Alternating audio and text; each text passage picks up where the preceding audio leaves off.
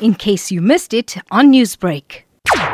Let's talk about finding out whether a product is legitimate. Gumtree and other sites are riddled with scams. The first thing is have a look at the product. I mean, if the product is nearby to you, that immediately eliminates whether the product is real or not. And then if it's a very brand new item, like you're looking at a fridge that's still in its box, you may want to see the actual invoice or the receipt that came with the packaging because an, an item, especially a big item like an expensive TV or an expensive dishwasher or whatever, will come with a guarantee if it's new and it will come and that guarantee bases itself on the purchase slip. But as far as legitimacy is concerned, many people are scammed by second-hand goods sites. And it's really quite simple to see if you're going to be scammed. Like, don't give out your bank details and don't make a payment without having the goods. Some way reach an agreement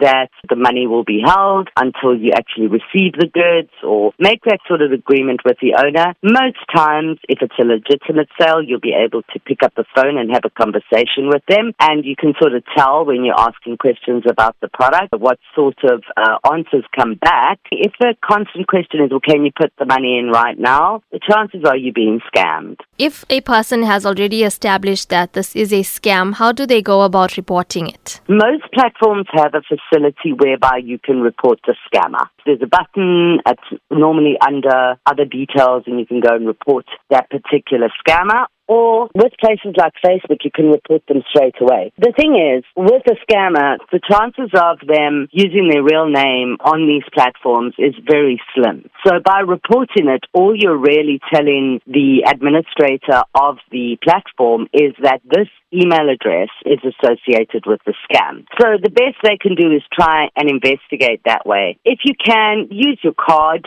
Most banks have the assurance that if you've defrauded, they will give you your money back. So if it is a phishing scam and they're getting your bank details and then fish you, then places are, are insured, banks are insured to deal with that. But as far as reporting a scam artist, very difficult to pin them down. Another thing is check reviews check what other people are saying about that product with that person and check that person themselves, their identity, and make sure they're real. Highlight some of the common sites where people do go on and post items. So there are several sites where you can get uh, secondhand goods, particularly places like Gumtree, like Bid-or-Buy, like Facebook Marketplace. Every one of them has its own caveat. No one place is infallible to scam artists, but in some places you've got to be a little bit cleverer than others. So I think go with the bigger guys.